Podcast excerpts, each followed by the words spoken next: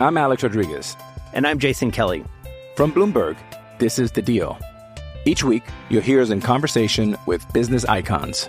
This show will explore deal making across sports, media, and entertainment. That is a harsh lesson in business. Sports is not And, uh, as simple you know, I- as bringing a bunch of big names together. I didn't want to do another stomp you out speech. It opened up so many more doors. The show is called The Deal. Listen to The Deal. Listen to the deal on Spotify. When you need mealtime inspiration, it's worth shopping Kroger, where you'll find over 30,000 mouthwatering choices that excite your inner foodie. And no matter what tasty choice you make, you'll enjoy our everyday low prices, plus extra ways to save, like digital coupons worth over $600 each week. You can also save up to $1 off per gallon at the pump with fuel points. More savings and more inspiring flavors make shopping Kroger worth it every time. Kroger, fresh for everyone. Fuel restrictions apply. Why take one vacation with the family when you could take all of them? With Royal Caribbean, you don't just go to the beach. You visit a private island and race down the tallest water slide in North America.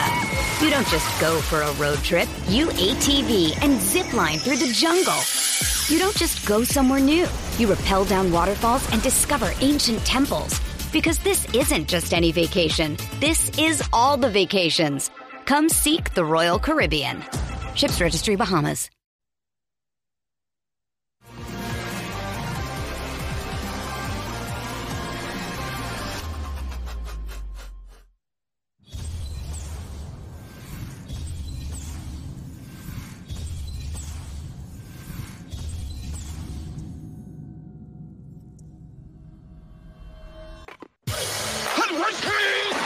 The Dave Hooker Show. A presentation of Off the Hook Sports. Objective insight, expertise, top guests. Available on YouTube, Apple, Spotify, and the Off the Hook Sports app. Download now for free. Also available on offthehooksports.com. I compute and obey. Now to Dave Hooker. A lot to get to with Caleb Calhoun. I'm Dave Hooker. We'll discuss Deion Sanders for a moment. Also, is Nick Saban taking over for his coordinators, which is nothing new. And of course, Tennessee, UTSA, the University of Texas, San Antonio, the battle of the river, the battle of the River Walk, as it's river versus river walk this upcoming Saturday at Neyland Stadium. Jimmy Hyams will join us as he does each and every Wednesday. We love that. We'll talk about Joe Milton if you haven't seen on offthehooksports.com. Joe Milton is not exactly the guy that Jimmy has the most faith in, so we will discuss that. Also, Vols to watch for UTSA and five UTSA players to watch for the Vols. So we get rolling right now. And Rick Barnes with a contract extension. Caleb Calhoun, how are you, sir? I'm doing good. How are you doing today, Dave? Never better. We begin with five Vols to watch against UTSA, and this on offthehooksports.com via Caleb Calhoun. And let's count them down. So, number five will be, and then I'm going to add in whether or not I think they bounce back and have a fantastic game after I'm looking through. Yeah, most of these guys didn't have a great game against Florida. So, the guys to watch, I think essentially, I don't want to put words in your mouth, Caleb, but it's guys that need to bounce back from a subpar performance against Florida. Is that safe to say as far as guys to watch? Partially, but it's also matchups, believe it or not. UTSA, the guys who really played poorly against Florida are guys that UTSA is somewhat designed to exploit, which is kind of a scary thought if you're a Tennessee fan. And so they actually they actually have to take this one seriously. All right. Uh, but UTSA is not as good as we thought they would be in the offseason. I think you and I would agree with that. They're one and two and just lost uh, Army by, I believe, double digits. So I thought they would come in here as a very formidable opponent. I don't think that's the case, but goodness knows that Tennessee's not playing at its best. So if I think this player bounces back, you'll get a Hank Kingsley. Hey now.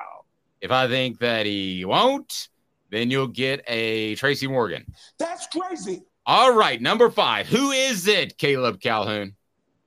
It is Andrej Karic.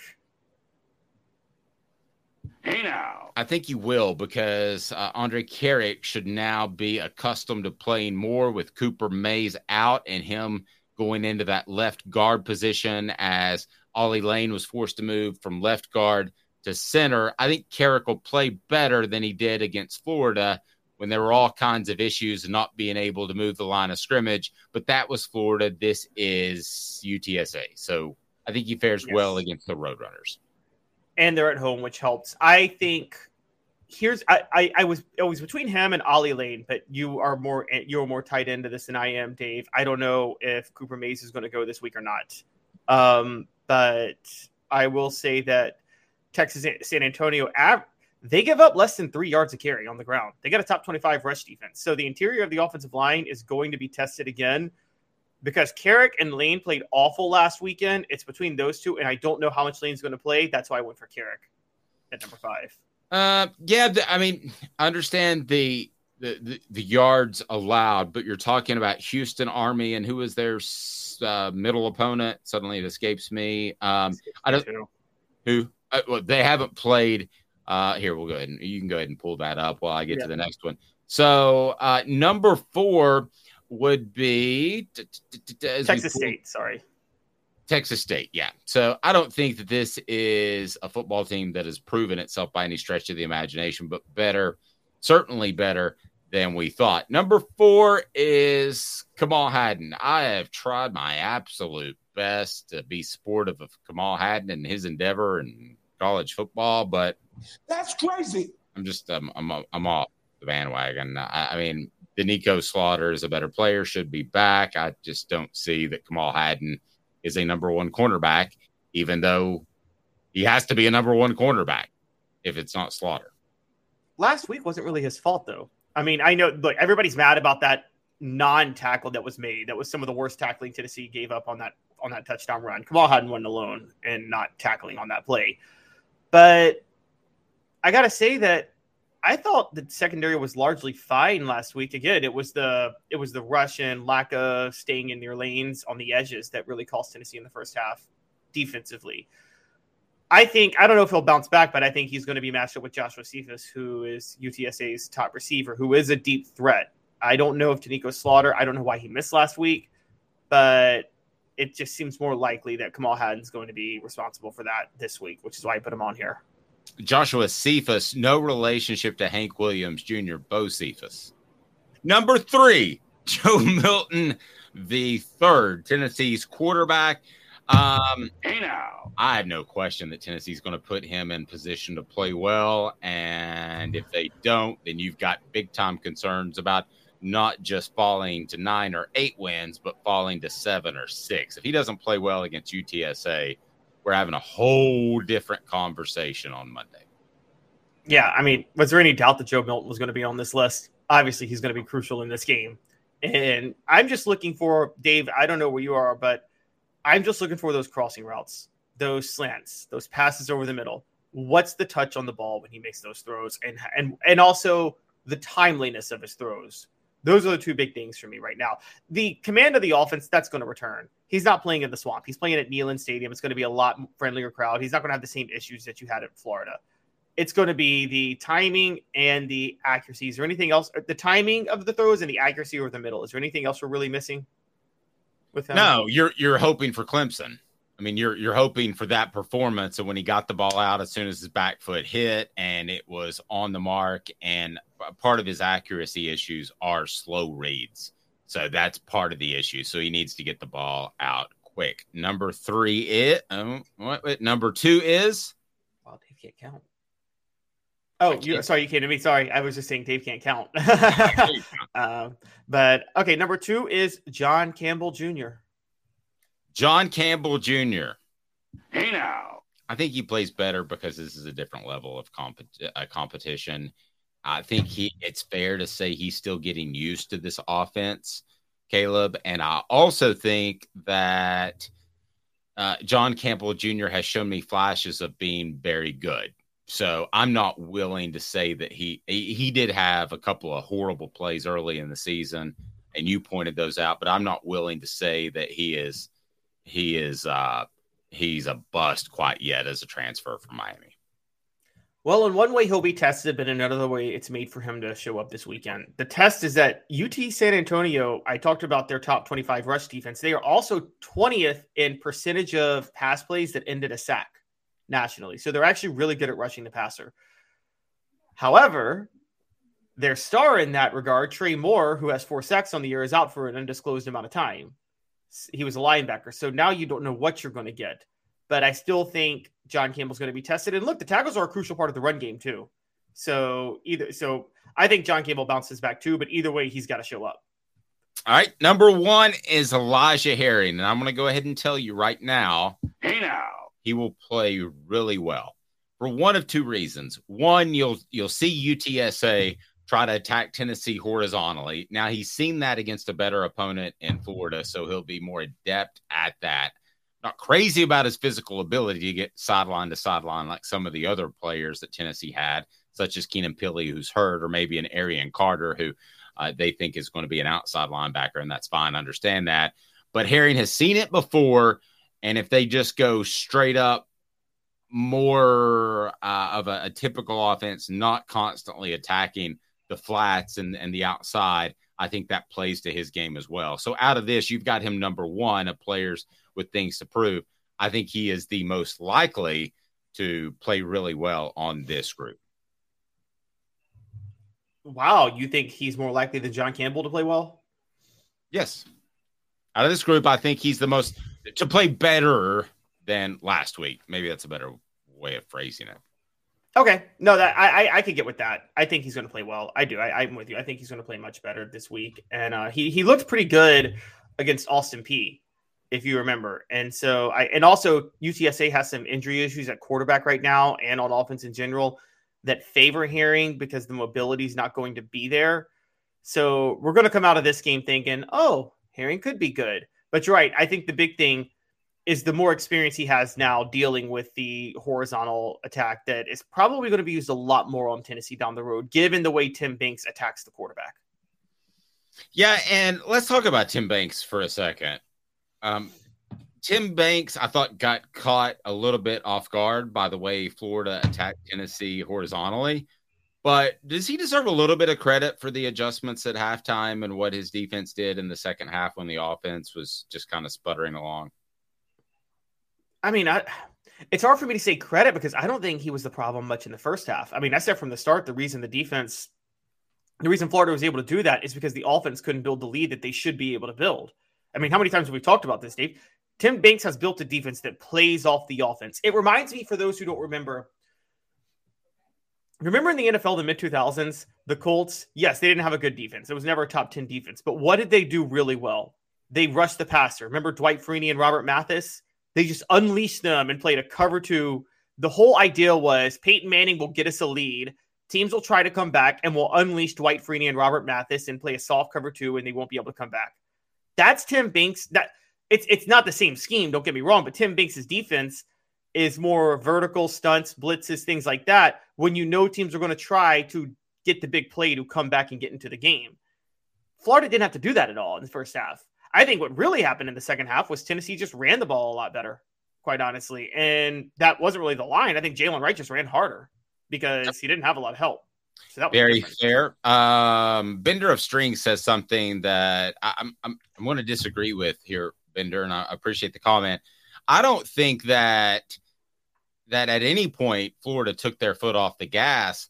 I think that was their game plan was to keep the ball in possession, whether or not that was the first half or the second half. So I don't think it was taking your foot off the gas. Good morning to all of you all joining us now. If you're in the morning, if you're in the evening, well, you can watch it now. We're non-linear media. So let's take a look at five UTSA Roadrunners to keep an eye on. So, uh, Caleb, give me number five on your list. You got Frank Harris at quarterback. Why is he not number one?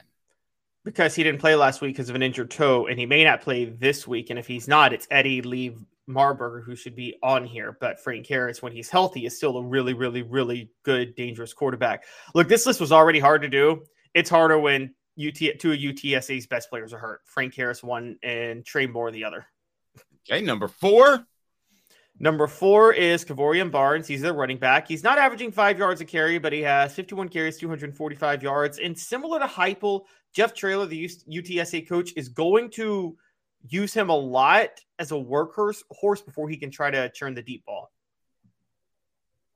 All right, number three.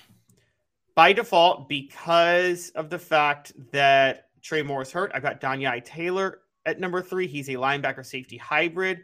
Got uh, three tackles for a loss this year, but also watch out, not him, a former Tennessee player, a teammate of Bryson Eason's at Whitehaven, Martavius French, is now at UTSA, who is also playing linebacker. So keep an eye on him. That's if Danye Harris doesn't work out, or Danye Taylor, excuse me. Number two. Brandon Brown. I talked about UTSA's top 20 rush defense and then being in the top 25 in sacks. Brandon Brown plays nose tackle for them. He doesn't get a lot of stats, but he is the anchor that makes that go. So watch out for Brandon Brown, particularly when, as we've talked about, the interior offensive line for Tennessee last weekend was historically transcendently awful. So, and then you got Joshua Bo Cephas, who was born to boogie. Do you even so get my Hank Williams Jr. references? No, sorry, I don't. He's great. There's a message board. Tell me if you get my Bocephus references. Uh, Joshua Bocephus, he was born to boogie, and uh, it's a family tradition that uh, he catches uh, deep passes down the field at UTSA. There's two, three references to Hank Williams Jr. By the way. Okay. Um, well, he stands at six three, and he has 24 catches, 247 yards, and you don't have faith in Kamal Hadden. So it's it's possible he goes off. So watch out for him. All right. Um, there you go. Breakdown of uh, players you need to take uh, a close look at on Saturday with quarterback issues. There's no reason the Vols shouldn't go out and uh, and beat uh, UTSA uh, significantly. I want to remind you, Apex Apparel Group design brand market your way. Unique products to promote your business with unparalleled customer service. ApexApparelGroup.com. ApexApparelGroup.com. It's time for what the H, and it is brought to you by our friend at uh, Andy Mason, AndyMasonRealEstate.com. Here we go. What the? What was he thinking? Release the hounds. The Dave Hooker Show. Keep cool. A presentation of OffTheHookSports.com. Really thought that Caleb just hit the nail on the head with his column at OffTheHookSports.com. Rick Barnes gets an extension. Let's get into the X's and O's of it. But first, the tenor of uh, Caleb's column was all about this is stability in a program that has not had that traditionally. So, how important is stability to the basketball Vols? Be sure to hit that subscribe and like button. We appreciate that. And if you're on a podcast platform, we would love a review. So, stability, how important is it for uh, Tennessee basketball? And let me give you an example. When I went to school in the 90s, there were times either because the basketball was so boring under Kevin O'Neill or it was Wade Houston before that that you didn't know even being a student on campus if Tennessee was playing basketball. I mean, it was it was that bad, Caleb, and you, are a little younger, so you you caught um, a, a, much better run at times. A, a group that couldn't complete things, but at least you knew when the games were on. Um, but let's talk about Barnes' contract extension because this basketball program, more than anything, especially now that they've uh, taken Thompson-Boling Arena and called it the uh, quick checkout line brought to you by Food City, and eh, eh, they've got to have a good basketball program. I don't know that they have to have a great basketball program, but they have to have a good basketball program, and Rick Barnes will bring you that. Yes. What is the I don't know what the phrase is, but you know, don't make perfect the enemy of good, or or good, don't make good the enemy of perfect, or something like that. Because Rick Barnes, let me get this out of the way. He's the most overpaid coach in college basketball. There's not a close second. Rick Barnes is the fourth highest paid coach in college basketball right now, making about 5.88 million a year. His contract is extended through 2027, 2028. The coach is making more than him. John Calipari, Bill Self, Tom Izzo. We're talking multiple Final Fours, multiple national championships. Five, Just- five, if my count's correct, of, of national championships with those three guys, right? Uh, four. Four. But Okay. close still. And countless Final Fours.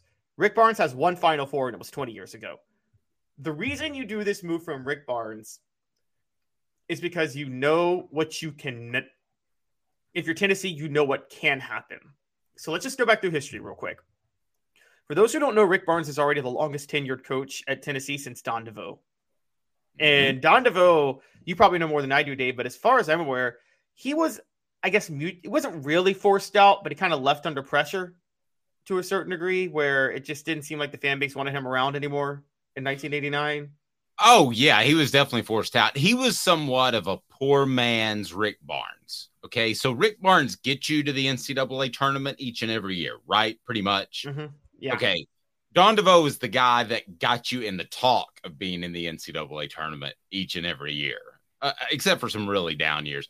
So, uh, no, Don DeVoe was it was clearly time to move on. Don DeVoe was the longest tenured coach because Tennessee didn't give one iota about basketball. They looked at football as it still is, and it's 90, 80 to 90% of the revenue. And at the time, you had Doug Dickey was your athletic director, a former football coach. So he was focused on that. So they could have gotten just about anybody to average 18 to 20 wins, and he would have hung out a long, long time.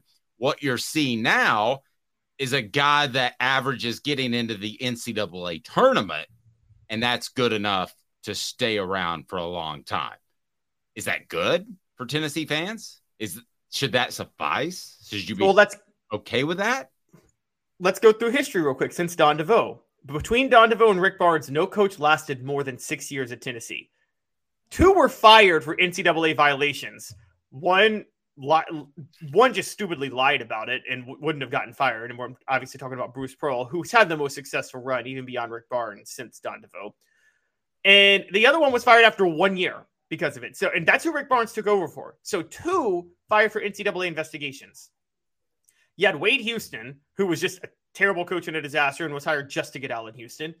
You had Kevin O'Neill, who is, as you point out, ran the most boring system imaginable and also said some really offensive things a lot of times. You had Jerry Green, who decided to trash his own fan base because he just, again, rolled the ball out, let him play, but did inherit a lot of Kevin O'Neill recruits and secured a class himself. You had Buzz Peterson, who was probably the. Uh, I'm Do- sorry. Do you know I can do a really good Jerry Green impression? Oh, really? Do it. Yes. Okay, ask me a question as if I'm Jerry Green looking back on my career. Why did you blow a nine point lead to North Carolina by jacking threes in the four in the second half? Well, I'll tell you, we're all ready for Brendan Haywood, and we got we got him in foul trouble. And then Julius Peppers came off the bench, you know, but still, it's a pretty good team. And if, if I mean, I guess if you don't like it, you can go to Kmart and rent a movie. They don't rent movies at Kmart, but he actually said that on ball. He told Tennessee fans they can go to Kmart. Yes. The, the- in terms of character, he told them to bleep off, basically. yes, exactly. In terms of character, probably the best person they hired was Buzz Peterson, but Buzz Peterson is your classic case of a former athlete who can't coach because he's a former athlete. Travis says I sound like Andy Rooney. All right. The and then one Bruce person- Pearl, and then and then the one I missed was Cuonzo Martin, who I mean, look, the I'm not saying Cuonzo was a great coach, but I I understand Tennessee fans. I still thought he there was a lot of pressure, and that was just a bad situation during the three years Cuonzo was there. You ever wonder why food's so expensive? That's Andy Rooney, who, by the way, Jerry Green never cursed me out, but Andy Rooney did. Um, and Caleb's too young to remember, but he was the guy who I won't do it anymore, Travis.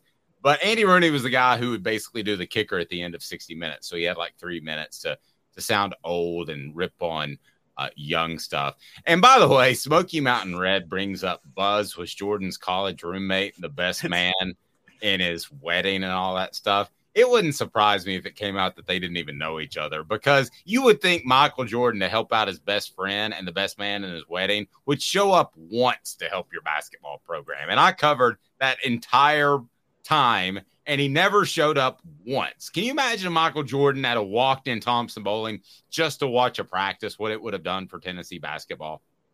Oh, it would have been amazing, but Michael doesn't. Here's the truth: Michael doesn't really like Buzz Peterson, and I'll tell you why. Buzz Okay, Peterson, I've never heard. Oh, I've never heard this. I'm super excited. Go.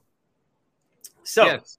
Buzz Peterson admitted in 2001 when he was hired at Tennessee that he did not like North Carolina recruiting Michael Jordan. He didn't think Michael Jordan would fit with the team. And Michael Jordan, in his Hall of Fame speech, mentioned players and coaches who doubted him, and Buzz Peterson was specifically named in his Hall of Fame speech. And so Michael Jordan, as we all know, takes things very personal. He feels like Buzz Peterson disrespected him. He feels like Buzz Peterson, Dean Smith, to motivate Michael Jordan, put Buzz Peterson above Michael Jordan on the depth chart initially when Michael Jordan was clearly better. So Michael Jordan genuinely has a level of vendetta against Buzz Peterson. Now, Buzz Peterson's like, hey, we're connected, so we're, we're cool. And, you know, Michael Jordan will be diplomatic and show up for his wedding because Buzz Peterson asked. But, yeah. So, do you think Tennessee stands by Rick Barnes until Rick Barnes is ready to retire, or do Yes, you think because they, or do you? I'm sorry, or do you think they say that just making the tournament's not enough? No, I think they stand by Rick Barnes. I don't think you run off for basketball. I don't think you run off a good coach for a potentially great coach who could also be bad.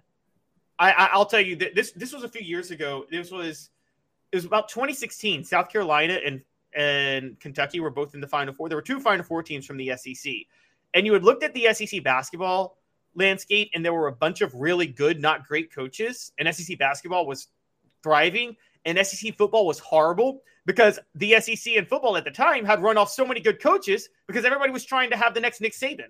This must have been like 2015, 2016. This was when Gus Malzahn, Butch Jones, Kevin Sumlin, like these were the best SEC coaches outside of Nick Saban, the most successful ones at the time.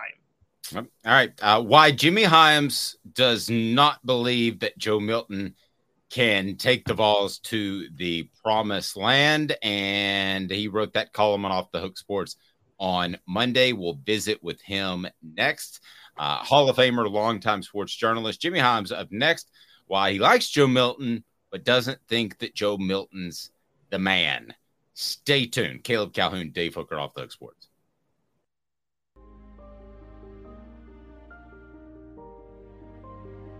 Our family has been creating one of a kind pieces of jewelry in West Knoxville since 1986. Each piece is a combination of unique processes that bring your idea to life.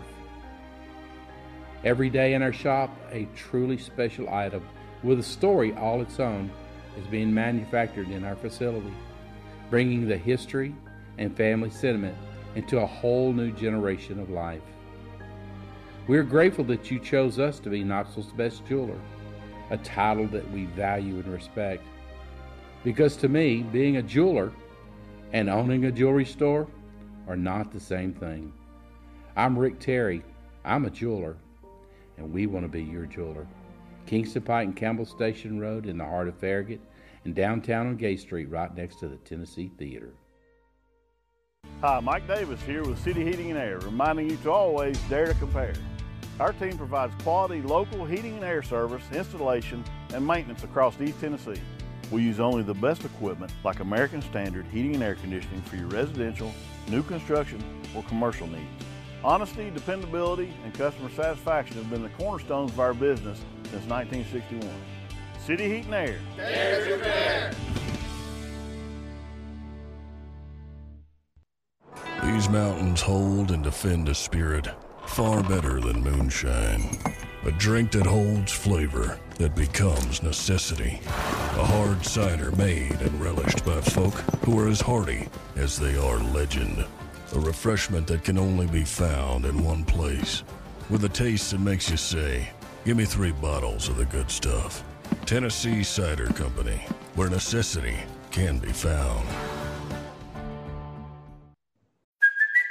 It's Kaley Cuoco for Priceline. Ready to go to your happy place for a happy price? Well, why didn't you say so? Just download the Priceline app right now and save up to 60% on hotels. So, whether it's Cousin Kevin's Kazoo concert in Kansas City, go Kevin, or Becky's Bachelorette Bash in Bermuda, you never have to miss a trip ever again. So, download the Priceline app today. Your savings are waiting.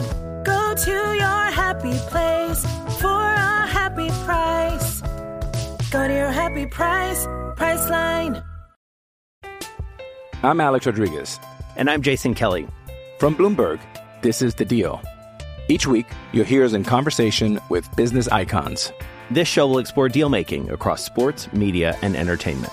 That is a harsh lesson in business. Sports is not uh, as simple as bringing a bunch of big names together. I didn't want to do another stomp you out speech. It opened up so many more doors. The show is called The, The deal. Deal. Listen to The Deal. Listen to The Deal on Spotify. Objective coverage. Hey, that's new. If we get caught, we're going to jail. The Dave Hooker Show, a presentation of Off the Hook Sports. YouTube, Apple, Spotify, and the free Off the Hook Sports app. I'm going to need to see some identification. Back to Dave Hooker. Welcome back. Welcome back with Caleb Calhoun. I'm Dave Hooker. As coming up on the program, sorry, had a little board issues. Uh, coming up on the program, we will uh, discuss a little bit of Nick Saban. Is he taking over? And I'm going to ask the question. You know, we asked this before as far as a national championship question. Will he ever win a national championship again in Alabama?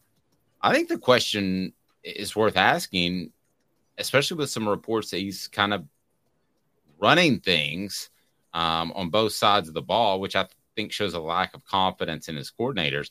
Is he ever going to win an SEC title? I mean, how about how about that question, especially with Texas uh, and Oklahoma coming into the SEC, more so the Longhorns, of course. And the biggest concern for the ball is not named Joe Milton.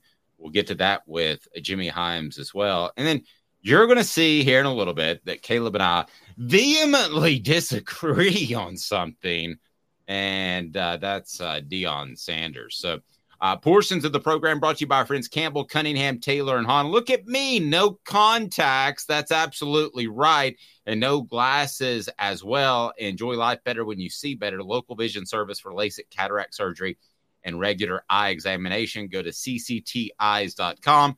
That's ccteyes.com, or you can check it out right below. Uh, Travis says Rick Barnes retires this year. Are we sure we weren't talking about Nick Saban? Oh, were you talking about Nick Saban? Okay. Well, okay. Who's most likely to retire after this year, Nick Saban or Rick Barnes? Oh, honestly, I think Nick Saban's going to be coach until he's 85 or 90. I'm gonna, I think he's going to be. I'm, I think he's going to go out onto the field on a wheelchair and coach. I'm going to be honest with you. So Rick Barnes, but I think honestly, I think Rick Barnes will too. Look at Rick Barnes, Dave. Do you see any? There's age, and then there's age. There's like age, but then there is there's people that are 80 that you could see 20 years left in them, and then there's people that are 60 and you think they're on their last leg. I think Rick Barnes is the latter. I really see Rick Barnes could probably coach until his late 80s. He looks like he's in great shape. No, and a lot of those basketball coaches are are able to do that. Same for Nick Saban. A, a couple things that I wanted to throw out there as we wait uh, uh, wait Jimmy Hyams connection. Um, there are a couple of throws, and I'm I, help me clarify on this comment. Orange Blood says that dime he threw to Thornton in the second half was beautiful. Need more of that, Joe. I want to make sure that we're talking about the same play. Are we talking about the deep slant over the middle, close to the goal line? Is that what you're referring to, Orange Blood? No, I actually know what he's referring to. It's it's the there was the play. It was right after that that where Thornton wanted the pass interference and it was incomplete. And then right after that, Thornton it was a beautiful third down throw over the middle that Thornton caught that got Tennessee down into the red zone. And they didn't convert because it was that fourth and one. But that was the, the thing that was that was good about Joe Milton, and we keep underrating this in the game. His sideline accuracy and his vertical accuracy was is so much better than it was two years ago. It's the touch he's putting on the ball and the command of the offense that are still issues. But the actual accuracy, Dave, that is a lot better than it was two years ago. I, there's no denying that at this point with Joe Milton. that his accuracy is a lot better than it was when he first started against Bowling Green two years ago. Yeah, go back and watch tape from that game. No, I, no, I'll, I'll, I'll, take the homework in, into consideration, but I I think that it's better, but it's still not good enough. You you had brought up one point. Well, I don't want to get caught up in that, but there are a couple of plays, the Dont'e Thornton deep slant, and then there was one play. Uh, was it against Virginia and uh, with Ramel Keyton that I thought that was underthrown? So sometimes uh, you know, I've heard television commentators or even a completed pass uh, that everything is great with Joe Milton when in in reality um, it it hasn't necessarily been because if you lead those players out a little bit, they score. All right, Jimmy Hyams joins us now. He is a Hall of Famer. He's fantastic, and he wrote uh, what I think is one of the, the, best pieces that's been on uh, off the hook sports, which isn't saying a lot. We've just been around 16 months, Jimmy. So don't don't don't take too much much for that compliment. But I, it's just exploding but I thought it was it was very good. So um, let's start. Now I want to get into the column specifically because I felt the same way on Sunday, and it was a, a perfect timing that you wrote it because it was it was better than the angle I had. But what do you think of of Joe Milton before we get in depth in your column? And um, what did you think of his play on Saturday and to this point in the season? Well, I thought his play on Saturday wasn't good enough. Uh, I, I, thought he played pretty well against Virginia. I didn't think he played well against Austin Peay. Uh, he he was one out of eight to start that game. And here was an incredible stat about Austin Peay. We talked about him just throwing those out routes all the time. He didn't throw hardly anything downfield. Tennessee had 228 passing yards. 210 were yards after catch. What does that tell you? That tells you all he's doing is throwing those out. I think he completed 18 of his 21 passes at the line of scrimmage or right at the line of scrimmage. Here, here's my concern about Milton, and I like him a lot, and I think Tennessee can average about 30 points a game with him, but they cannot be at optimum efficiency because his skill set doesn't fit this offense. And, and there are three factors that I think are missing. One, he doesn't run the ball very well. Secondly, he doesn't throw the ball very well on the run. And third, he does not make the quick decisions necessary to run this offense. So those are the three concerns I have. Now, again, they can average 30 points. They can win seven or eight ball games with him, but they can't win 10 or 11 with Joe Milton, in my opinion. Jimmy, to further bolster your point, I was told by somebody within the program that the game against Clemson it was actually surprising how accurate he was mm. on those slants and dig routes that we talked about that I thought he could make hay on after watching that game. But I was yeah. told right before the season that was the surprising thing. They didn't think that he would actually go out and perform like that. So if he can't hit on those balls and Tennessee can't run the ball without Cooper Mays, defenses are going to play back. And I think we saw that against Florida. So what's the answer? Well, actually, I think some defenses, you said they, they may play back. Mm-hmm. Uh, I think some defenses may press the wide receivers to take away those quick outs. That could uh, be the next evolution. Great point. Bu- bubble screens. And so, and here's the, other, here's the other part of that. How many times under Hendon Hooker did you see them have to call a timeout to avoid delay the game? Uh, I, I just I don't remember that. No, but with Joe Milton, you had to do it twice on the first series of the third quarter. There's some communication problems there. How much of that is not having Cooper Mays at center? I, I don't know. That's hard to gauge. But I also think it's uh, it's a concern about Milton being able to process things quickly. And I thought this is just an observation. Nobody told me this. I thought watching that game with the play calling, they didn't look like they trusted Joe Milton. Completely like, agree yeah, we, we got to do this, got to do that. But we can't throw the whole book at Florida because we don't trust Joe Milton to do the right thing. And so I think they got pretty conservative with their play calling at times. Uh, Jimmy, I've been on the. I didn't. I haven't blamed the play calling too much, just because I actually thought a lot of what because Heupel's offense is so dependent on being able to establish those five, six, seven yard runs regularly if they're going to be able to do what they need to do offensively. What I do start to criticize Heupel for, though, and I want to know your thoughts on this. Look, to me, it looks worse and worse by the week that Josh Heupel ever considered Joe Milton over Hendon Hooker because it's obvious to anybody with eyes that Hendon Hooker is so much of a better quarterback. And I, I just have to think, isn't that a long term problem of Josh Heupel, the ta- the talent evaluator? Because it's it's there's no debate. Hendon Hooker was, and I, I said this from the start. Ask Virginia Tech fans about losing Hendon Hooker. Ask Michigan fans about losing Joe Milton. Virginia Tech fans were much more on Hooker's side than Michigan fans were on Milton's side. And Heupel, I think against the will of the team, went with Milton at the beginning of 2021. I, I can't say it was against the will of the team. I, I don't know that. Uh, I do know, and I was surprised at this, that a lot of the media covering Tennessee said that the challenge between Milton and Hooker wasn't close. That's not what I saw. Uh, and, and, now look, people fell in love with Milton's arm. You'd sit there and watch him throw an 80 yard pass. Okay, great. It, it's not so great if it doesn't. It's not caught and it's 80 yards over the, the 20 yards over the receiver's head. But here's the other part of that. When Tennessee decided to go with Milton over Hooker, I talked to Pat Ryan, who went to a lot of practices, and I said, "Who would you go with?" He said, "Hooker." I said, "Why?" He said, "He's more consistent, and the offense moves the ball better when he's at quarterback." and then the staff went with Milton. Now I can I don't, I don't know all the reasons why, other than I know he's got a great arm. Maybe they saw the ability to stretch the field better with Milton than Hooker. But Caleb, I'm kind of in your camp. When you look back, it's like, how in the world could they have chosen Milton over Hooker, other than just the fact he's got a cannon for an arm? Yeah, and one of the things that we can't pin on Heupel is that we saw during the season, and Smoky Mountain Red posted this, we saw during – the season, Hendon had that killer instinct, and he would get mad when he would get hit. And I don't want to read too much into a post game interview because you've got the rest of the season to play for. But to be honest with you, I, I watched it two or three times, and it just seemed like to me that Joe Milton was like, ah, everything's going to be okay.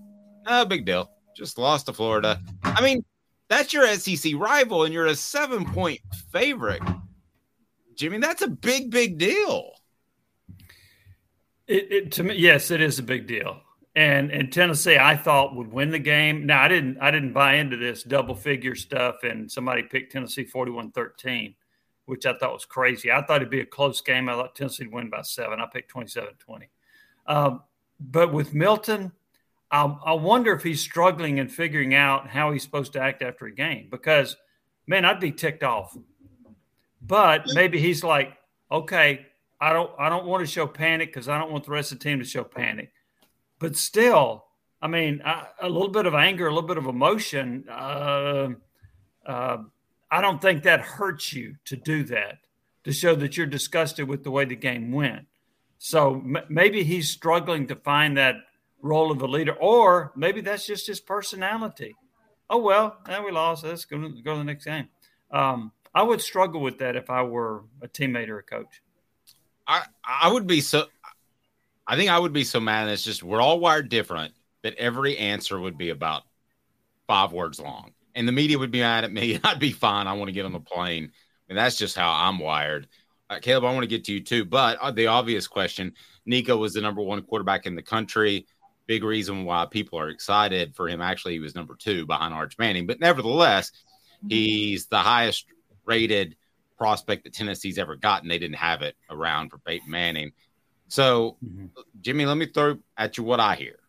I hear they love Joe Milton, that aside from an injury, there is no way they would turn to Nico.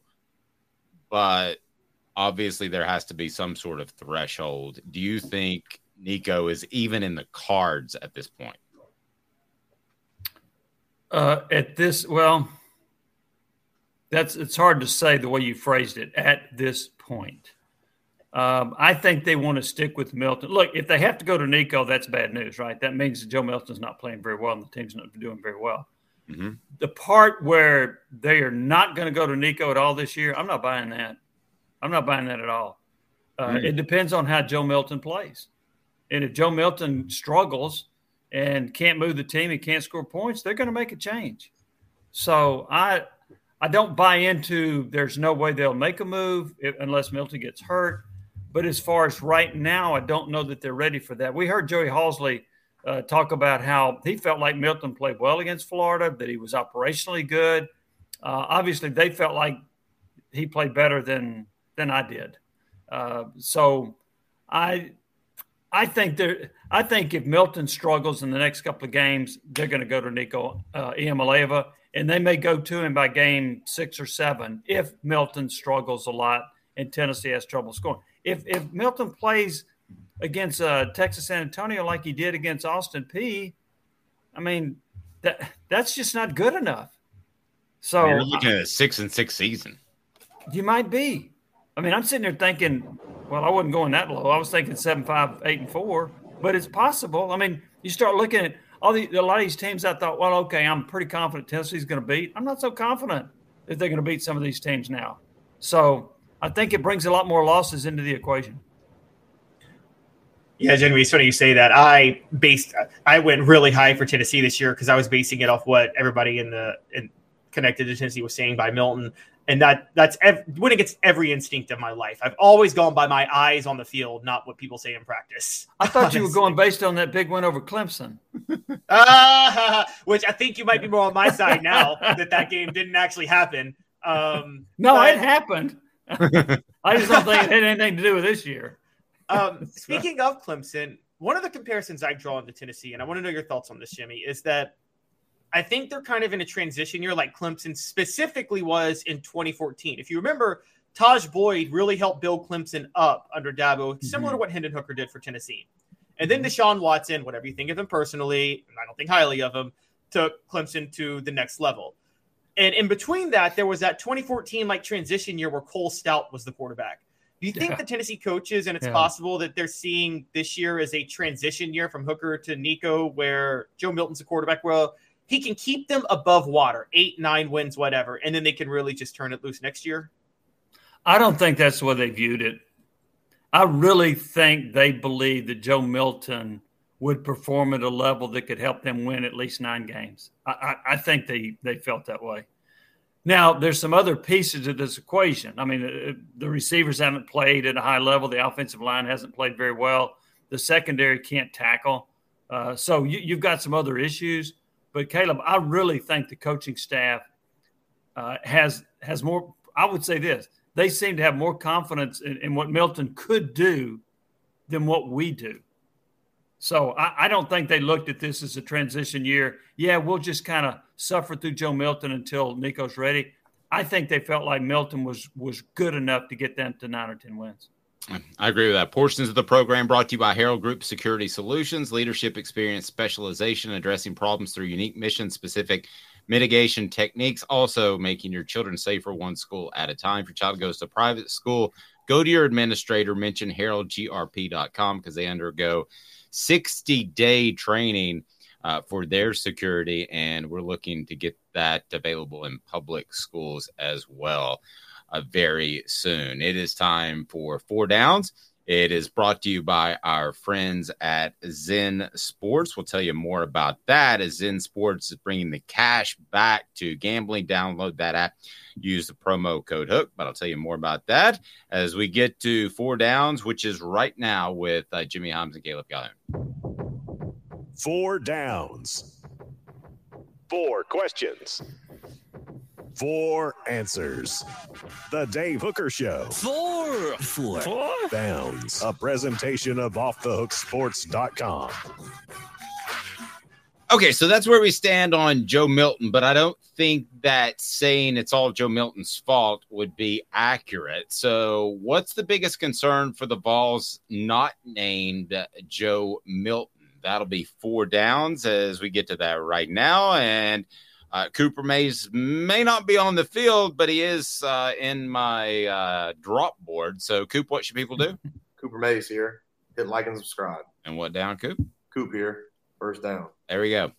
Tennessee's defense uh, missed tackles and out of uh, position. So, Jimmy, I will ask you as far as a concern huge, somewhat, or they'll be fine? Huge. Huge concern that that lack of tackling, the lack of effort in tackling, uh, what what you said, what you saw at Hadden, that, that's ridiculous. It's kind of funny. Somebody said, "I've seen cornerbacks do bump and run, but you're not supposed to bump and run a running back." So, um, I I, I just just and- bump and run away either. Yeah, yeah, yeah, and then fall down.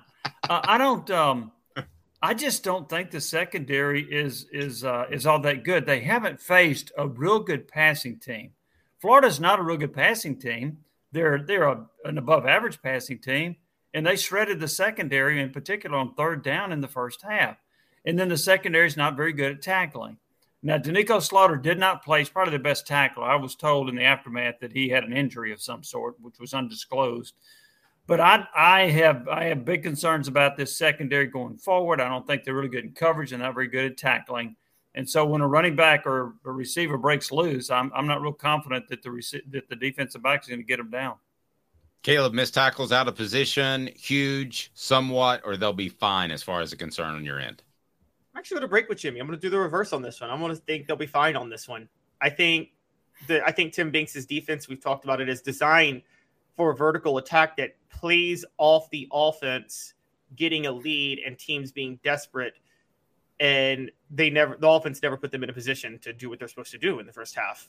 And and I yeah that one run was ridiculous. I mean it wasn't just Kamal Hadden by the way. I forget who the linebacker was that tried to tackle him with his backside. I've never seen that one before in my life. Okay. It's worse than, it's I worse mean, than I thought I thought that Lil Jon song, you know, back, back, back it up. I thought that was going to come on because it looked like that's what he was doing. But Jimmy, if it makes you feel uh, any better, I don't know who Lil Jon is either. oh, I've, I've heard of him. I just don't listen to his music.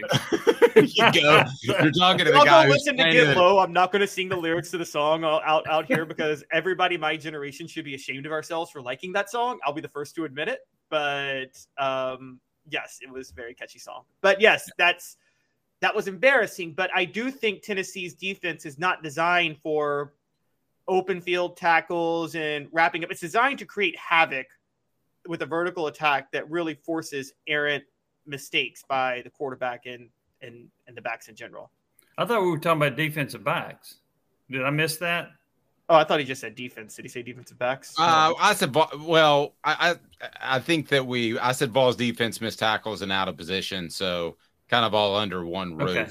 Uh, but I see where both, both you guys are coming from. Well, I would go more toward the middle on that. I think that, and I was focusing on the secondary. Um, I, maybe I just had that in my mind. I think the defense. I think the front four is pretty decent. I think the linebackers are all right. I think they didn't have their great a great game, but as for my huge concern is the secondary. Overall on defense, it would be more middle of the road, but the secondary to me is a huge concern. Okay, I want to. We're trying to keep Joe Milton out of this part of it, and it's going to be difficult to do on this one. We're going to try. Uh, Coop, what down is it? Cooper Mays here. Second down. Communication. Nobody's mentioned the fact that there is a new offensive coordinator in place. Cooper is out.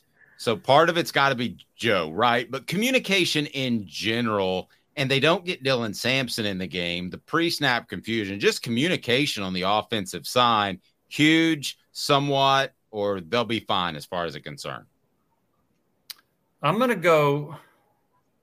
I'm going to go somewhat because I think that's easily fixable. Uh, but but here's my concern about that. That I don't see that being an issue when they play at home, but when they go on the road in a hostile environment, like Gainesville is, like Alabama is, uh, I I have concerns about their ability to deal with that. And if you look at it, even a year ago, they struggled a little bit. Now somebody said, "Well, yeah, they it was against Georgia last year." Look, Georgia's defense was phenomenal, so I don't think it was just crowd noise. But I do think the crowd noise on the road is at an impact with communication with Tennessee. I think they had five illegal procedures against Florida. They had several against Georgia uh, last year. Uh, on the road, that offense. Now Missouri didn't have any fans, so it doesn't matter. But uh, on the road, that offense struggles a little bit. Uh, Caleb, huge, somewhat, or they'll be fine as far as communication. I'm with Jimmy. I'm going to go somewhat, and I think it's a road thing. And again, Tennessee, Jimmy, I talked about this last year. Georgia and South Carolina were really the only hostile environments Tennessee faced last year, and they lost both of those games. And then Florida this year, there's an underlying issue of Tennessee and hostile environments with this offense that that Josh Heupel's got to figure out. The la- the only one I think they played well in was Kentucky in 2021. Four Downs brought to you by Zen Sports, the new sports book in Tennessee, revolutionizing the way you earn sports betting rewards. I would go somewhat as well on that. That means no more deposit bonuses that turn into deposit nightmares on Zen Sports. What you see is what you get, and you get uh, their cash rewards program and a lot of cash. For a welcome bonus, earn an unlimited 5% cash back on your betting volume for your first 15 days when you sign up with promo code HOOKED. That's HOOKED unlimited 5% cash back. Keep betting, keep earning with up to 3% cash back on your betting volume every month. After that, refer friends to earn a percentage of their betting volume as cash rewards too. Zen Sports bringing the cash back to Tennessee. So if you bet big on sports, you want to be betting Zen Sports. Zen Sports betting just got better. Gambling problem? Call 1 800 889 9789. Must be 21 and over and in Tennessee to bet. What down, Coop? Tennessee center Cooper Mays here. Third down. Thank you. Tennessee's receivers not developing. Jimmy, that is a huge concern, somewhat of a concern, or they'll be fine. I'm going to go somewhat. Uh, I've been disappointed that Dont'e Thornton hasn't developed into the player I thought he would. I think the coaching staff was very high on him in the spring. He's the Oregon transfer that's 6'5 and has great speed. I think Squirrel White has played really well. Uh, Keyton has been pretty average. Uh, McCoy, I think they need to throw, I think they need to target him more. Now, I'll say mm-hmm. this he's been a heck of a blocker. He's done a really nice job in that phase. So he, he's a complete receiver. But I think he needs more opportunities to catch football. Caleb?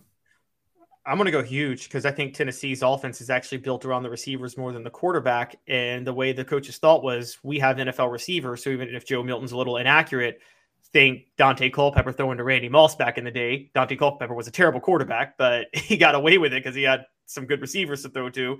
And I don't think the receivers have been able to bail out Joe Milton from his mediocrity this year, which they thought he would be able to. I'll say two things. I think Squirrel White can create yardage um, on his own uh, through passes that Joe Milton doesn't have to be a lead on down the field. Mm-hmm. And I think there are times that you throw it to Bru McCoy even when he's covered because I think he's a big physical guy and he's going to be able to make plays. What down, Coop? All SEC center Cooper Mays here. Fourth down. Tennessee's offensive line, huge, somewhat, or they'll be fine. Where do you rate that as a concern, Jimmy? I'm huge right now. I'm too. Uh, now, okay. First off, I, I, think they lost their two best offensive linemen from a year ago. I, I thought that uh, Darnell Wright, who was the number ten pick in the draft, and then uh, Jerome Carvin. I thought they were their two best. Now, they had some other pretty good linemen, but I thought those are, those are the two best. Now you've been with that Cooper Mays. Who knows when he's going to come back? Uh, the head coach kept saying he kept hinting that he was going to play against Florida, which I thought was a disservice to Cooper because now the fans have reacted negatively toward Cooper, calling him soft and other things because he didn't play because they thought he was going to play because the coach said he was going to play. So anyway, uh, I don't think that the other offensive linemen have played that well. I I'm concerned about the right tackle. I'm concerned about one of the guard positions. Uh, the left tackle, John Campbell, I, I think he's pretty good, but that's he's been pretty good. He was pretty good against Virginia and Austin Peay, which are terrible. I didn't think he was so good against Florida. So I, am I think that's a big concern. Caleb, huge somewhat, think, or they'll be fine.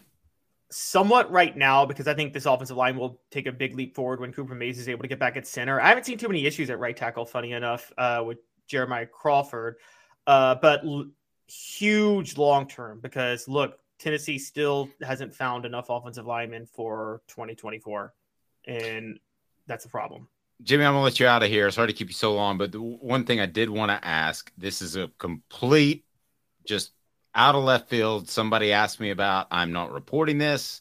I'm not even saying that it's it's a realistic possibility, but somebody close to the program, not within the program, did ask me, "Have you heard anything about Cooper Mays undergoing another procedure?" I have not heard about him undergoing another procedure.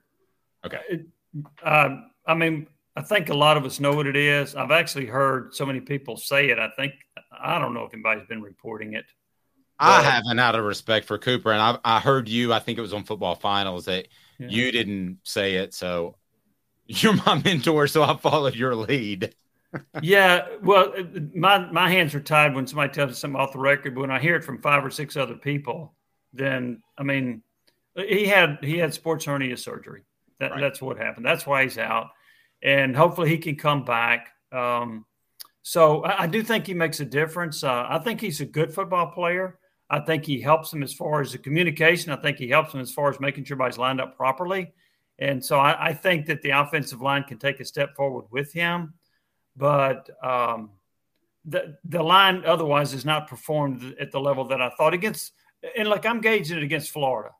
I can't. Virginia is so bad, and Austin Peay is so bad. I can't really say, "Oh, look how you know Campbell ran this guy up into the stands against Virginia." Uh, okay, what'd you do against Florida? I didn't think the offensive line was good at all against Florida, and that was that's been my that that is my primary gauge.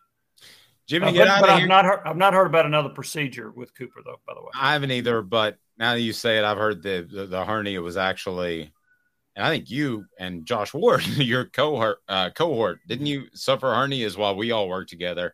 Uh, yes, I had hernia surgery. yeah, and I was. I couldn't play a game for four weeks. I know Jimmy couldn't block it. I blame soul, but um, I was I was told it was in three different spots. So um, I've never had a hernia. I don't know what that means.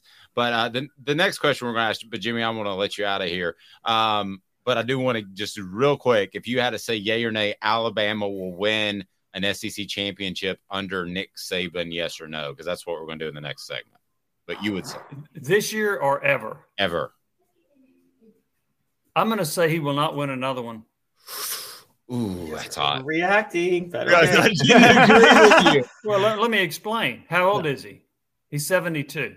Mhm. Who's his quarterback in the wings that you think is going to be able to win an SEC championship? Who is that guy? He doesn't have him. So he I think I, I think it, I think I don't th- I think he's going to retire within a couple of years, and I think Kir- and I don't think he'll be better than Kirby Smart. So um, I don't think he's going to coach till he's 80 years old. So I think he's going to coach a couple more years, and I think that's it. And I don't think he'll win a title within the next two years. Jimmy, I take. Yeah, that's awesome. Jimmy, you're very generous with your time. Uh, have a blessed day, sir. We appreciate it. Thanks, guys. Appreciate it. Y'all have a good day. Jimmy Hyams on a Wednesday. You can't beat that. I'm going to share with you why I think that Nick Saban's SEC championship days are done as well. Caleb's going to call me Mr. Overreactor 90 seconds. Candace, I was I was really heavy into the drug culture. Um, I was selling drugs. I was just constantly in pain. I was missing like a good support system in my life. Cadis has given me everything that I need in order to successfully have a wonderful recovery, in order to have a life that I didn't even know was possible. before. And it's not just about me anymore. And I love that. I absolutely love it. You can take your life back. Call Cadis today. With all that sun, sand, and salt water, the beach is a very relaxing place. Unless you wear contacts. Ow! Open your eyes to the best the beach has to offer with LASIK vision correction from Campbell Cunningham Laser Center. Ah. Sports Treasures in North Knoxville is one of the South's largest sports cards and memorabilia dealers, featuring over 10 million sports cards from vintage to modern. Sports Treasures carries a full line of hobby boxes, singles, autographed memorabilia, Tennessee Ball collectibles, fan cave decorations, and so much more. See a museum full of collectibles at Sports Treasures, 4819 North Broadway in Fountain City, and Sports Treasures on Facebook. Sports Treasures, where the real sports fan goes to shop. Why take one vacation with the family when you could take all of them? With Royal Caribbean, you don't just go to the beach. You visit a private island and race down the tallest water slide in North America. You don't just go for a road trip. You ATV and zip line through the jungle. You don't just go somewhere new. You rappel down waterfalls and discover ancient temples. Because this isn't just any vacation. This is all the vacations. Come seek the Royal Caribbean. Ships Registry Bahamas. Another day is here, and you're ready for it. What to wear? Check. Breakfast, lunch, and dinner? Check. Planning for what's next and how to save for it? That's where Bank of America can help. For your financial to-dos, Bank of America has experts ready to help get you closer to your goals. Get started at one of our local financial centers or 24-7 in our mobile banking app. Find a location near you at bankofamerica.com slash talk to us. What would you like the power to do? Mobile banking requires downloading the app and is only available for select devices. Message and data rates may apply. Bank of America and a member FDIC. Welcome back. It's Caleb Calhoun. I'm Dave Hooker. As we're going to dive into a topic that Caleb's already making fun of me about, so maybe I can't even hang with him. It is time for today's tough question. Today's tough question. Take a side. Take a stand. The Dave Hooker Show, a presentation of OffTheHookSports.com. All right. Nick Saban. Caleb, first of all, let me find out if you and I agree that he won't win. Mo- just give me a yay or nay. Multiple national titles at Alabama. You would agree with that, right? Yeah, he won't win multiple. Okay, I'm whittling down here. A national title at Alabama before he's done. Yes, because I disagree with Jimmy. He's going to coach till 80. Okay. So you so you're definitely saying SEC title. So that's what I wanted to get to. No, I'm not. No, no, no, no, no. When the SEC goes to 16 teams and the playoff goes to 12 teams, an, a, an SEC title will be harder than a national title. In a Interesting. Year. Okay. So today's tough question. We want to give you some backstory here and my thoughts. Um, today's tough question is: Will Nick Saban win an SEC championship uh, before he is done at Alabama? Yay or nay? Yay. I'll still go yay just by odds, I'll go yay. That's funny. You've kind of argued with yourself there, but anyway. Uh, no, I just I just said it. National title is more likely, but I still will give him one SEC title left. Okay, backstory. Um, you believe that uh, Nick Saban is monkeying around with his coordinators, correct? Tell me why. Yes, and this is, and by the way, I have to tell you guys this for everybody that doesn't like him. This is why we in the media will always give Lane Kiffin a pass and love him because Lane Kiffin will honestly give you gold to write about. There's only a few coaches that do that, Dave, right? And Lane Kiffin is probably one of the best if you're a media member. And he basically said in the press conference the other day that he he was asked what's it like going against Steele's defense, and he basically said it's more like we're going against Saban's defense. No, I'm not I'm not quoting him directly, but he basically said he thinks he's that Saban's calling the plays. Saban comes out and volunteers information, basically says contrary to what's been out there. Kevin Steele's our defensive coordinator. On top of that, there are rumors circulating right now that the move back to Jalen Milroe was a Saban move and the move to Tyler Buchner and to bench Jalen Milroe was actually a Tommy Rees move, the offensive coordinator, which is so this is Saban saying, saying to the offensive coordinator, You don't know what you're doing. I'm taking over the offense. And Lane Kiffin is hinting that Saban is telling Kevin Steele, You don't know what you're doing. I'm taking over the defense. Okay. We agree, but we, we're, I think we well no, you think he'll win another SEC title. I don't because Texas is coming into the conference, and I don't think he'll ever be better than Kirby Smart. And I do agree with Jimmy. I think he's got two to three to four years in him, as opposed to you, are saying like eight. Now, if if you're right on the eight, I, I t- I'm totally on board with you. He'll win a national title. Okay, because he he will adjust from what I think has been a bad adjustment in going backwards in football, and that's controlling the football and playing great defense. I know it's working for Kirby Smart but the, but he has had a very special run of quarterbacks. You can name them off: Tua, Jalen Hurts, um, uh, Bryce, Bryce, yeah, Young. you can Bryce Young, Mac Jones. You can go on and on and on. That's a special run. That's not going to happen very likely for any program in the nation ever again. And historically, it's insano. It's even better than when Tennessee had Peyton, T, Clausen, Ainge. That was a great run. You would take those four right now. But and that forgot about Heath Shuler before Peyton. Right. S- slight couple years in between because of the transition. But you're right. Um, that was a special run. But you take the guys that we just mentioned at Alabama over that. So I think there's some luck to that. I don't think you'll have that again.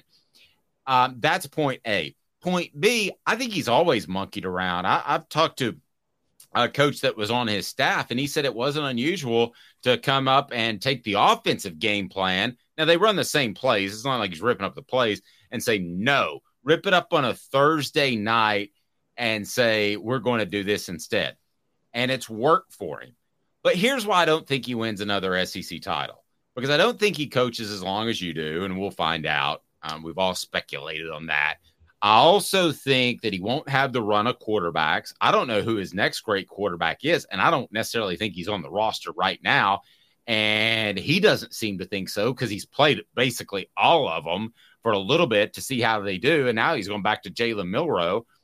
So, and and the other thing is, I think he's gone backwards in time a little bit. Whereas you have to have an offense that's somewhat explosive or the most dominant roster in the nation. There's only one team right now that has the most dominant roster in the nation, and they wear red instead of crimson. It's Georgia. So I don't believe that he will win another SEC title. And I'll add to that with Texas coming into uh, the SEC. So portions of the program, including today's tough question, brought to you by Andy Mason, Andy Mason Estate.com. He's my realtor. He should be yours. Best prices and service in the biz. That's Andy Mason, Andy Mason Estate.com. Check him out. So, Caleb, digest that for a moment.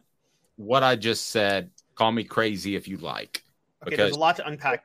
There's a lot to unpack. Tracy here. Morgan always does. That's for sure. That's crazy.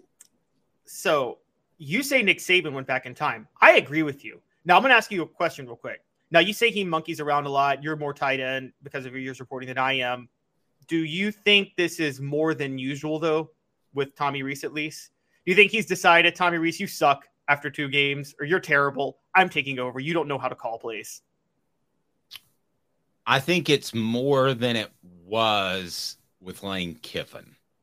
Or Jimbo. Okay. Or, or or Jimbo. Yes. I I think other than that, it's pretty much status quo. Okay. On defense, I agree with you. It's always been Nick Saban's defense, right? Nick Saban oh. has always ran the defense. Yes. Yes. And that's and okay, so here's one of the things that's kind of interesting. And this is on a broader take. And stay with me here.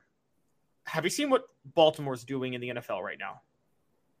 Mm-hmm they're looking really good. And Lamar Jackson looks like an early MVP candidate. Who's their offensive coordinator? Uh, help me. Um, Todd Monken, who was at Georgia yeah. the last two years. Right. I think Nick Saban, yes, he went back in time. I think Kirby Smart went back in time too with Mike Bobo. And what I'm saying is, we underrated how great of an offensive coordinator Todd Monken was at Georgia last year. Agreed. And probably I, underrated Brian Daboll at Alabama. Oh, absolutely. Absolutely. We underrated both of them. And I think Nick Saban went back in time. Here's where it, this is a rare mistake by Nick Saban. He went back in time based on a media narrative that wasn't true. The media narrative was that Kirby Smart was winning national championships the old Nick Saban way, which was a simplistic offense and all defense. No, that offense was very, very, very cutting edge. Go back and watch the motions and the plays Georgia ran. Dave, you saw Georgia. We saw Georgia play Tennessee, covering Tennessee, and Georgia just overwhelmed Tennessee on the offensive line, and that was just a different game. But Todd Monken is a very creative offensive coordinator, and Tommy Rees is not. And I think that's an overreaction. I think Tommy Rees is going to be out of there in a year, and Nick Saban will find a better offensive coordinator. Now, Kevin Steele, that is totally a Nick Saban's like, I'd rather just run the defense. For those who don't know, Kevin Steele is actually not a bad defensive coordinator. For people who bring up the 70 points with the Clemson game 10 years ago, I'm going to expose something that I, I'm a little uncomfortable because we don't know all the details, but Kevin Steele has once every five to 10 years what we might call a mental lapse in a game. He was coaching at Carolina one year. No, he was coaching a defensive coordinator at Auburn, I think, one year and pulled out an old playbook from Carolina in the middle of the game to call that I think that was the game. There's it happens once every five years, and it's something that just I don't know what happens when he does it, but he does. It does happen every now and then. I think Saban brought in Kevin Steele, knowing that, knowing that outside of that, Kevin Steele can coach defense, and Nick Saban can be the guy to call plays and take over when things go rough. I think Nick Saban is actually more on a mission and on a tear. I think Nick Saban was very frustrated about Georgia the last two years. He dominated on the recruiting trail, and Nick Saban has decided I want guys that will run what I want to run, but I want to fully take over this team. I'm so driven right now. I'm going to do everything. I, am running everything until I get another national title. I think that's Nick Saban's. I think he's working harder right now than he's ever worked before. And for people who compare him to Bear Bryant, because I saw that um, people say he's older than Bear Bryant, Bear Bryant was one of the most out of shape 65 year old men in the history of college football. I mean, well, I mean, the guy, the guy was famous for smoking a pack of cigarettes leaning up against the goalpost before a game and was quite the quite the drinker. Um, yes. So yeah, these are two different dudes. Yes, exactly. Nick Saban is the most driven. He works 20 hours a day. I think I work hard with what I do. Nick Saban doesn't stop working all the time. And I've, everything I've read is he's been people close to the program talk about he is more driven than ever before. And I think he hired coordinators basically in name only this time, and he wants to run the entire show, do more work than he's doing more work than any coach in football right now. All right, changing gears. Deion Sanders a smokescreen. You say that he's a smokescreen because he didn't remember a player's name. All right. Yes. So I'm going to let you make your case, and then I'm going to I'm going to show you why you're wrong. Well, But, can we? Let, but let's pull this up first. Here is Deion Sanders talking to the media when he forgets one of his players' names. Yes, this is so for for context. Hank Zilinskas was starting at center for Colorado because their first and second stringer went down in the game, and Deion was asked about how he played. Here's his response. And we got a field Hey, goal out of Coach Carlos Bryant, DSM. Can you talk about Hank Zilinskas? He was the true freshman that got the Who- who? start today at center. Hank Oh, I'm sorry. I ain't, I, I'm thinking Hank. yeah, he got the he got the start as a true freshman today at center. different Can you talk about him? Um, Sorry, that's all you needed. He didn't know who his center was. He did not know who Um, he was. I have to be honest with you, I have zero problem with that. Because the roster turned over about 50% from last year. And the guys could go by nicknames. And I don't think that Deion Sanders is anywhere close to a traditional coach. I think he's there to raise money. And I want to tie this into a Tennessee thing that you guys might find interesting. When Tennessee hired David Cutcliffe because Randy Sanders didn't work out, I remember Philip Fulmer talking to the media after the press conference, the few that would hang out and continue to get, get a little more info. And he said, you know, I see this evolving as me being a recruiter and a guy that is is able to raise money. And I thought it was a very open moment um, for uh, Philip to say that. And Caleb, I I believe that this was a simple oversight. Um, I don't think you would see it from a Josh Heupel, but I don't think it's an indictment of Deion Sanders that he is not going to have success because I believe he will. I don't think that he cares as much about his his players one to eighty five. I think he cares about the guys that are going to help him win. And I don't know that Hank Zalikas is part of his long term plan in Colorado. I'm totally going to push back. Now, let me, I want this out there before I say what I'm about to say. I've not been one of those, Deion is breaking with traditions of college football. I think there's a lot of college football fans upset at Deion because there's new fans who don't know a lot about college football watching the sport now, and they don't like how little those new fans know. Guys, accept it. That's that's life. I've always I want things I follow to have more fans, and I'm sure you do too, Dave. Okay. And I can just tell you when I moved to DC and a lot of hockey fans tried to get me to get into hockey, I got into it. And then all they did was lecture me on how much I didn't know. And I got sick of hockey fans doing that. So I'm like, you know what? I'm never watching hockey again. Except that when you have casual fans who may not know as much about the sport. And Deion's doing a great job bringing those in. This is a big deal because I do think he'll have success this year. Can he have success long term, though? And here's what I mean by that Deion is having success because Sean Lewis and Charles Kelly are doing a heck of a job as offensive and defensive coordinators, and then he can just go out on the recruiting trail and sell the program and sell Colorado. Great. Philip Fulmer knew every one of his players. I mean, I remember his he knew him and he knew them personally. I mean, what I think the best thing about Philip Fulmer is for the most part, he really tried to develop a personal connection with every single player on Tennessee if he could, even if he wasn't going to coach them on the day-to-day practices.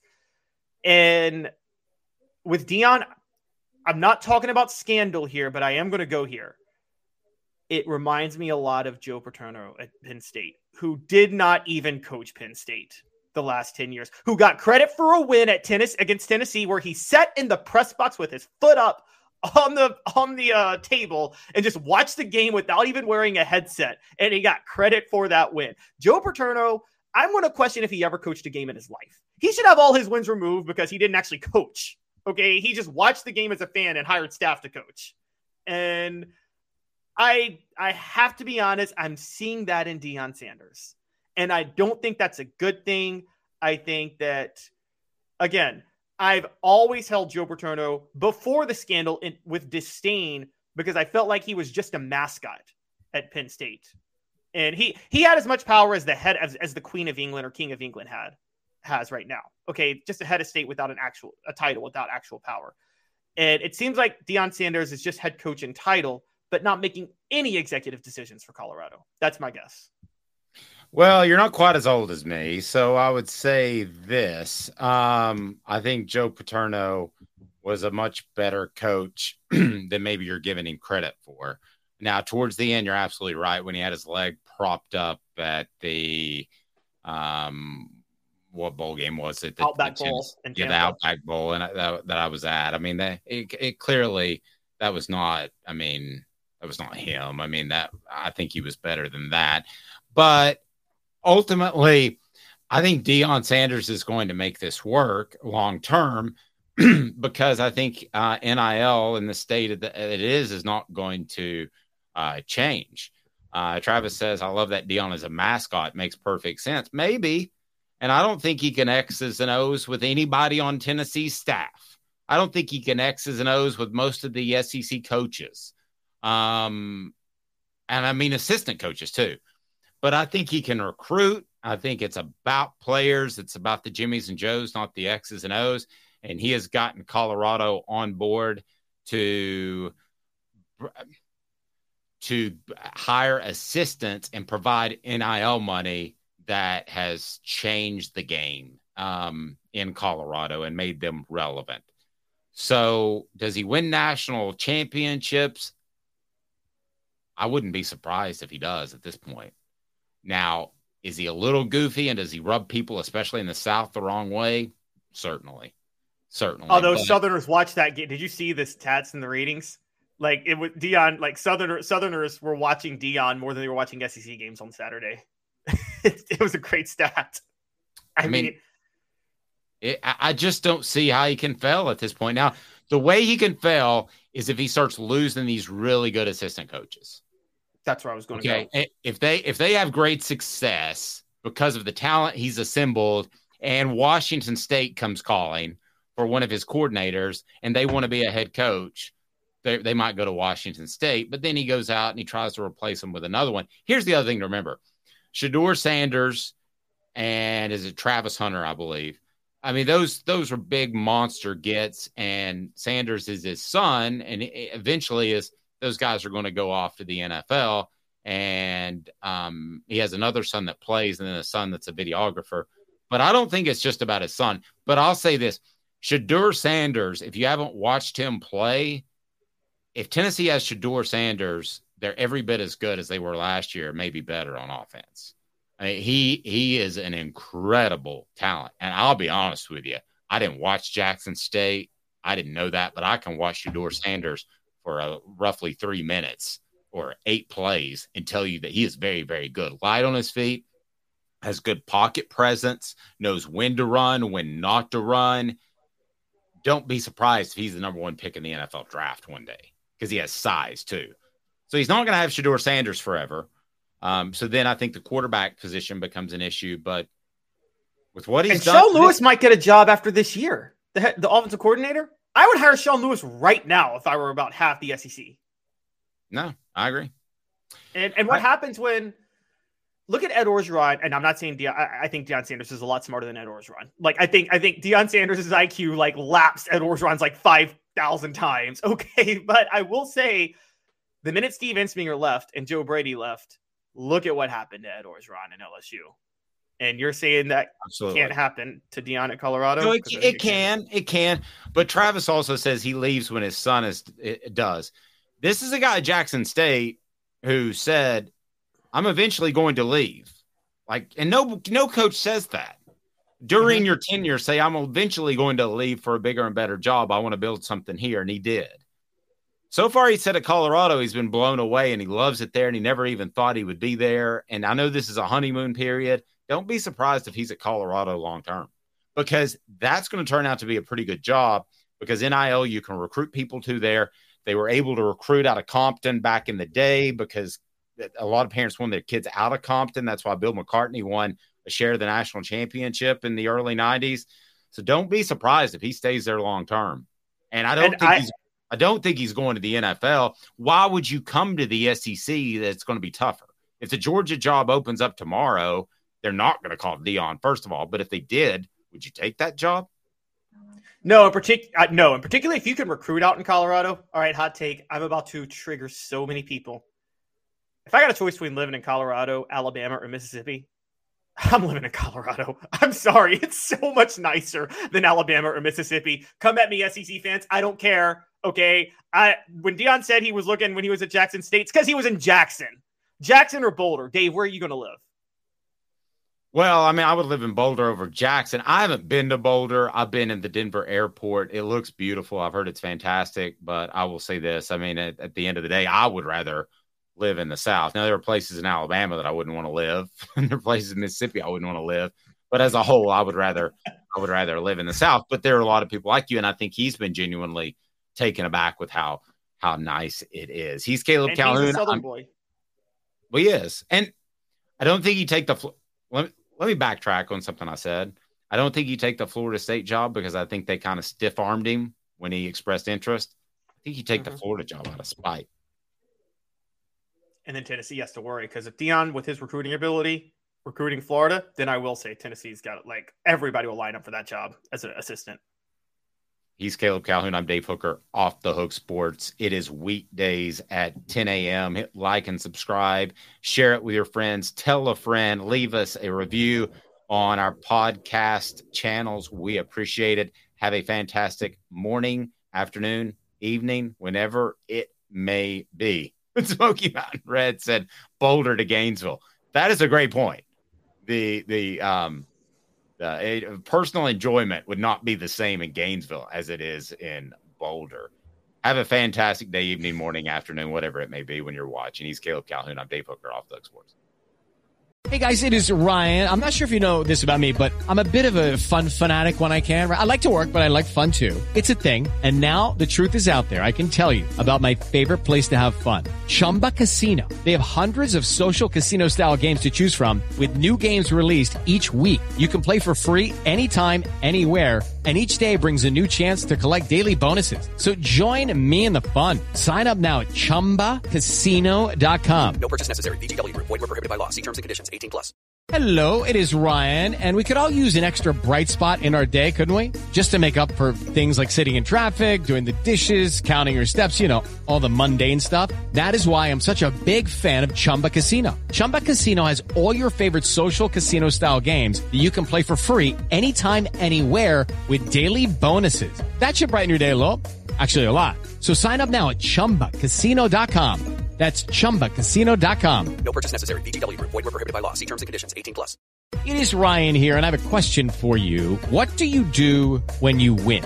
Like, are you a fist pumper, a woohooer, a hand clapper, a high fiver? I kind of like the high five, but if you want to hone in on those winning moves, check out Chumba Casino. At chumbacasino.com, choose from hundreds of social casino style games for your chance to redeem serious cash prizes. There are new game releases weekly, plus free daily bonuses. So don't wait. Start having the most fun ever at chumbacasino.com. No purchase necessary. Group. Void were prohibited by law. See terms and conditions. 18 plus.